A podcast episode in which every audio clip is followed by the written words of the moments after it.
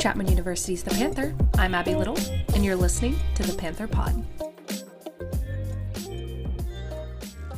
Halloween is just around the corner, and although it is known for being a fun holiday where people can dress up, let loose, and eat lots of candy, Halloween is actually known to generate a ton of plastic waste every year. From costumes to decorations to candy, Halloween only exacerbates the environmental problems we are facing as a planet. For today's episode, I've brought on the co presidents of Chapman's Mission Environment Club to talk about some of Halloween's most wasteful behaviors and offer solutions that we as college students can reasonably participate in. Hello, my name is Rama. I'm a junior environmental science and policy major, and I'm the co president of Mission Environment. Hi, I'm Kainani Takazan. I'm also a junior environmental science and policy major, who is the other co president of Mission Environment. So, what is Mission Environment? Mission Environment is technically Chapman's first environmental club that was established in 2013. And as we've kind of taken it over, we host meetings regularly where we just talk about environmental topics. It's pretty low key and just promoting sustainability and climate activism. Yeah, we'll do a variety of different like discussion meetings where we talk about current events. So our last meeting we also talked about kind of like the value and efficiency of different environmental like protests and topics like that. But then we also will do more like current things and also try to engage in the community, like going to a local protest or working with different organizations as well. Yeah, I think we wanted to make it a little like lighter of a topic for some things and also just like make it so it's accessible to a lot of people. I know a lot of people celebrate Halloween and it's a big thing, and it's also just pretty common I guess like as an inspiring environmentalist too, just knowing how much waste is typically created, like even during the holidays or just during like certain parties in general, due to like what people are using and like different resources and things. And so with Halloween coming up, we wanted to one kind of talk about the back end of maybe something that not everyone is thinking about consciously um, and bring it forward, um, as well as just also get ideas and make it a fun thing and not just break down on the subject. So, what are some of the problems that arise from Halloween costumes and fashion? Yeah, I think costumes are a big problem sometimes if people are sourcing their costumes from Shein or Amazon or fast fashion places. Um, and if you aren't aware about the fast fashion industry, they use cheap labor and they don't pay them well. They don't have like the right resources. And there's just a lot of problems with fast fashion and also with just like trends of Halloween. Like you get the costume and then you basically throw it out. So that creates a lot of waste. After an investigation done in 2016, the Hubbub Foundation discovered that approximately 7 million costumes were thrown away following Halloween, which is the equivalent to about 83 million plastic bottles being thrown out. In fact, only 13% of costumes are recycled, with only about 1% that are ever worn again. And this is mainly due to a lot of costumes being cheaply made. And with the rise of fast fashion, this matter is only getting worse. New garments being made doubled from the year 2000 to 2019 with the fashion industry being responsible for 10% of annual global emissions. To put this number into perspective, that is more than all international flights and maritime shipping combined. A lot of the items that people also get for Halloween are more extravagant, things that people wouldn't typically wear, so then they'll only use it for that one purpose. And instead of even donating it or letting someone else use it for maybe a costume that they want to do, um, it'll typically go back in the landfill within like the same year or so. And so that just continues to repeat over the years and then it just creates this big thing. And even though like we don't see the size of the landfill like in our backyards, it still like exists on the earth and it's contributing to climate change and pollution and everything. And even to add on to that, Halloween costumes made by like Spirit also are just made very poorly and made with a lot of plastics in them. And then, like, a, a, lot of people do Amazon things too. And so there's also global emissions that are being created through, like, the transportation of just getting that to you. And sometimes when people maybe don't like it or doesn't fit, then they return it. That's like a whole other addition. Um, so it's like that whole back and forth negative feedback loop. So, what are some solutions that you would propose to this problem? Yeah, so our club is actually hosting a little thrift outing this weekend where we are just encouraging our club members and if they want to bring any friends or anything to come out and join us in going out thrift shopping to go look for pieces for your Halloween costume, whether it's just like maybe a basic t shirt that's just like the color that you need it for or other certain basics. Sometimes they'll also have like certain props that could be helpful or figuring out how you could use something from like a thrift store to then DIY it to really make it worthwhile for your costume too. Yeah, to add on to that, I think generally try to stay away from buying like a whole set of Halloween costumes from Spirit Halloween or wherever. Instead, try to piece your own with what you already have.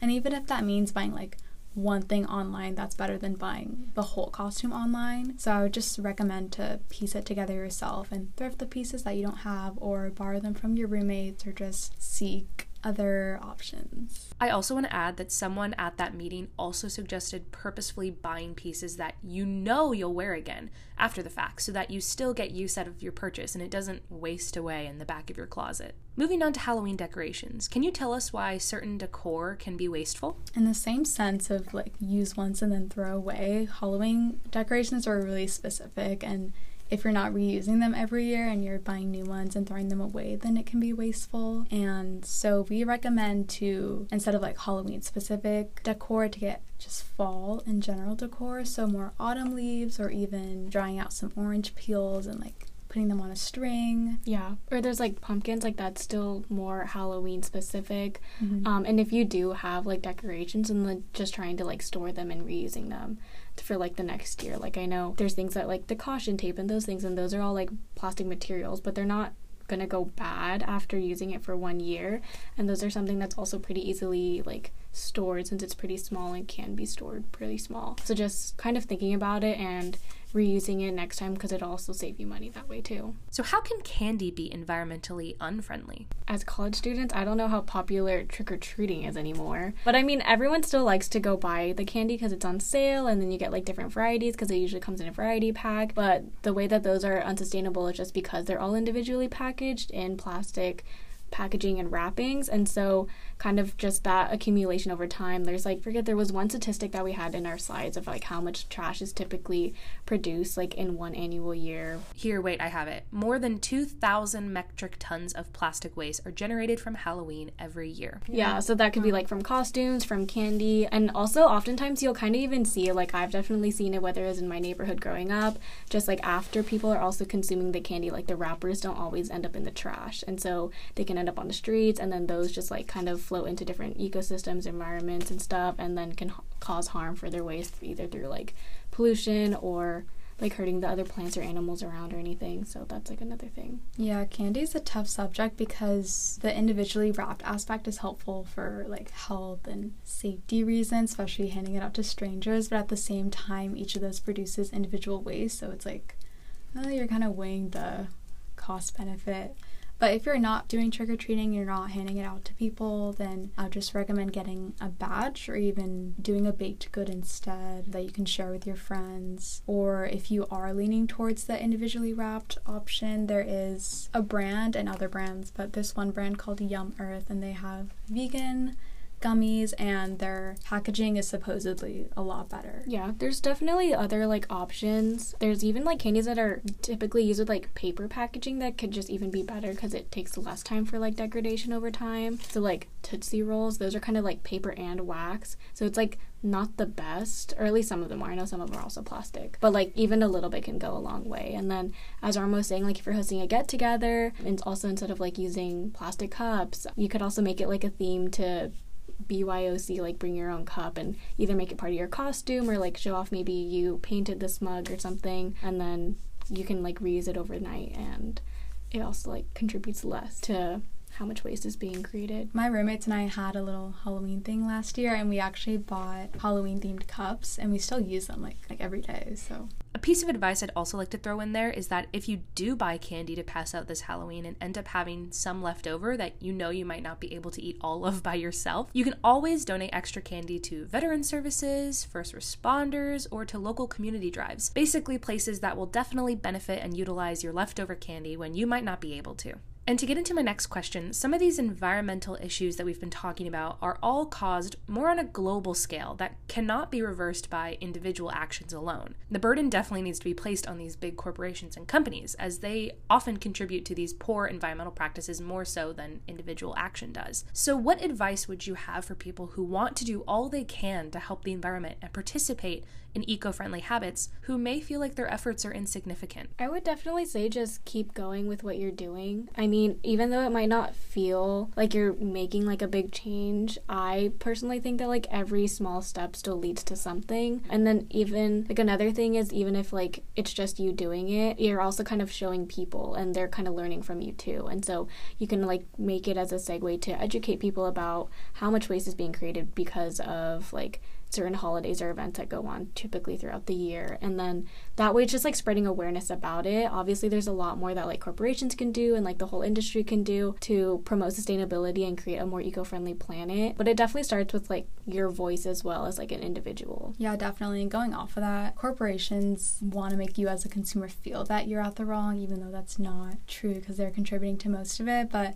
exactly what Kainani said is doing your own individual actions will serve as an example for others. And even though it can be discouraging that only you're doing it and no one else is but they will see you do it and they will start to do it too. And that provides an educational opportunity and you can just be an example and a leader. I think it's great that you're doing this episode because it kind of is what we were saying about like educating people and just sparking the conversation and that will do a lot just getting the community involved and letting people know that it's an issue. Totally. And then I would also just want to say like it's such a hard thing to talk about certain environmental issues without feeling like discouraged or just like being a Debbie Downer about the whole thing. So, I mean like we're not saying like don't have fun and don't do these things during Halloween, but kind of just making that effort and thinking twice about maybe what you're doing before you do it. But it's also you're no one's like gonna be perfect. Like we're totally not perfect in being Mm-mm. like environmental advocates, but you know, like trying our best is just one thing, and helping talk about the problem and spread, spreading awareness about it is definitely helping. I think. Yeah, especially as college students, it's so hard to do these things. Like you want to be as sustainable as you can, but time and budget are big constraints. So just do the best that you can and don't feel bad if you aren't perfect because that's just impossible. Yeah. Going off on that, I feel like education and acknowledgement are always the first steps. So if you're at least doing that, then you're already going a step in the right direction. So as you've brought up, you have a thrifting event coming up and you have weekly club meetings. So if other people are interested in finding an eco-conscious community to be a part of, where can they find you guys? Yeah, we host meetings on Wednesday nights from 8 to 9, typically in AF 206 no 208 208 sorry. And then you can follow our instagram at cu underscore mission e. Hmm. um, and on there we'll also post kind of like maybe the topic for our meeting that week other events that we're going to. So earlier this year we went to the local climate protest one day after school. We also hope to like have a sustainable kind of like thanksgiving potluck with our members and maybe like a documentary screening and things like that. So I mean, it's a very low key club, I would say, just in the terms that it's not very, like, you don't have to commit to going to every meeting. We definitely have students who will try to come when they can, or if they have a class or something else comes up, like, they're not going to get in trouble for not coming. So, anyone is welcome anytime. Yeah, so if you're ever interested, please feel free to show up. We'd love to have you. Thank you so much to my guests Kainani and Rama for sitting down and talking to me about Halloween and its impact on our environment, while also providing some helpful, eco friendly solutions. Hopefully, after listening to this episode, you can implement some of these tips into your annual Halloween celebration. And with that, I'm Abby Little, and this has been the Panther Pod.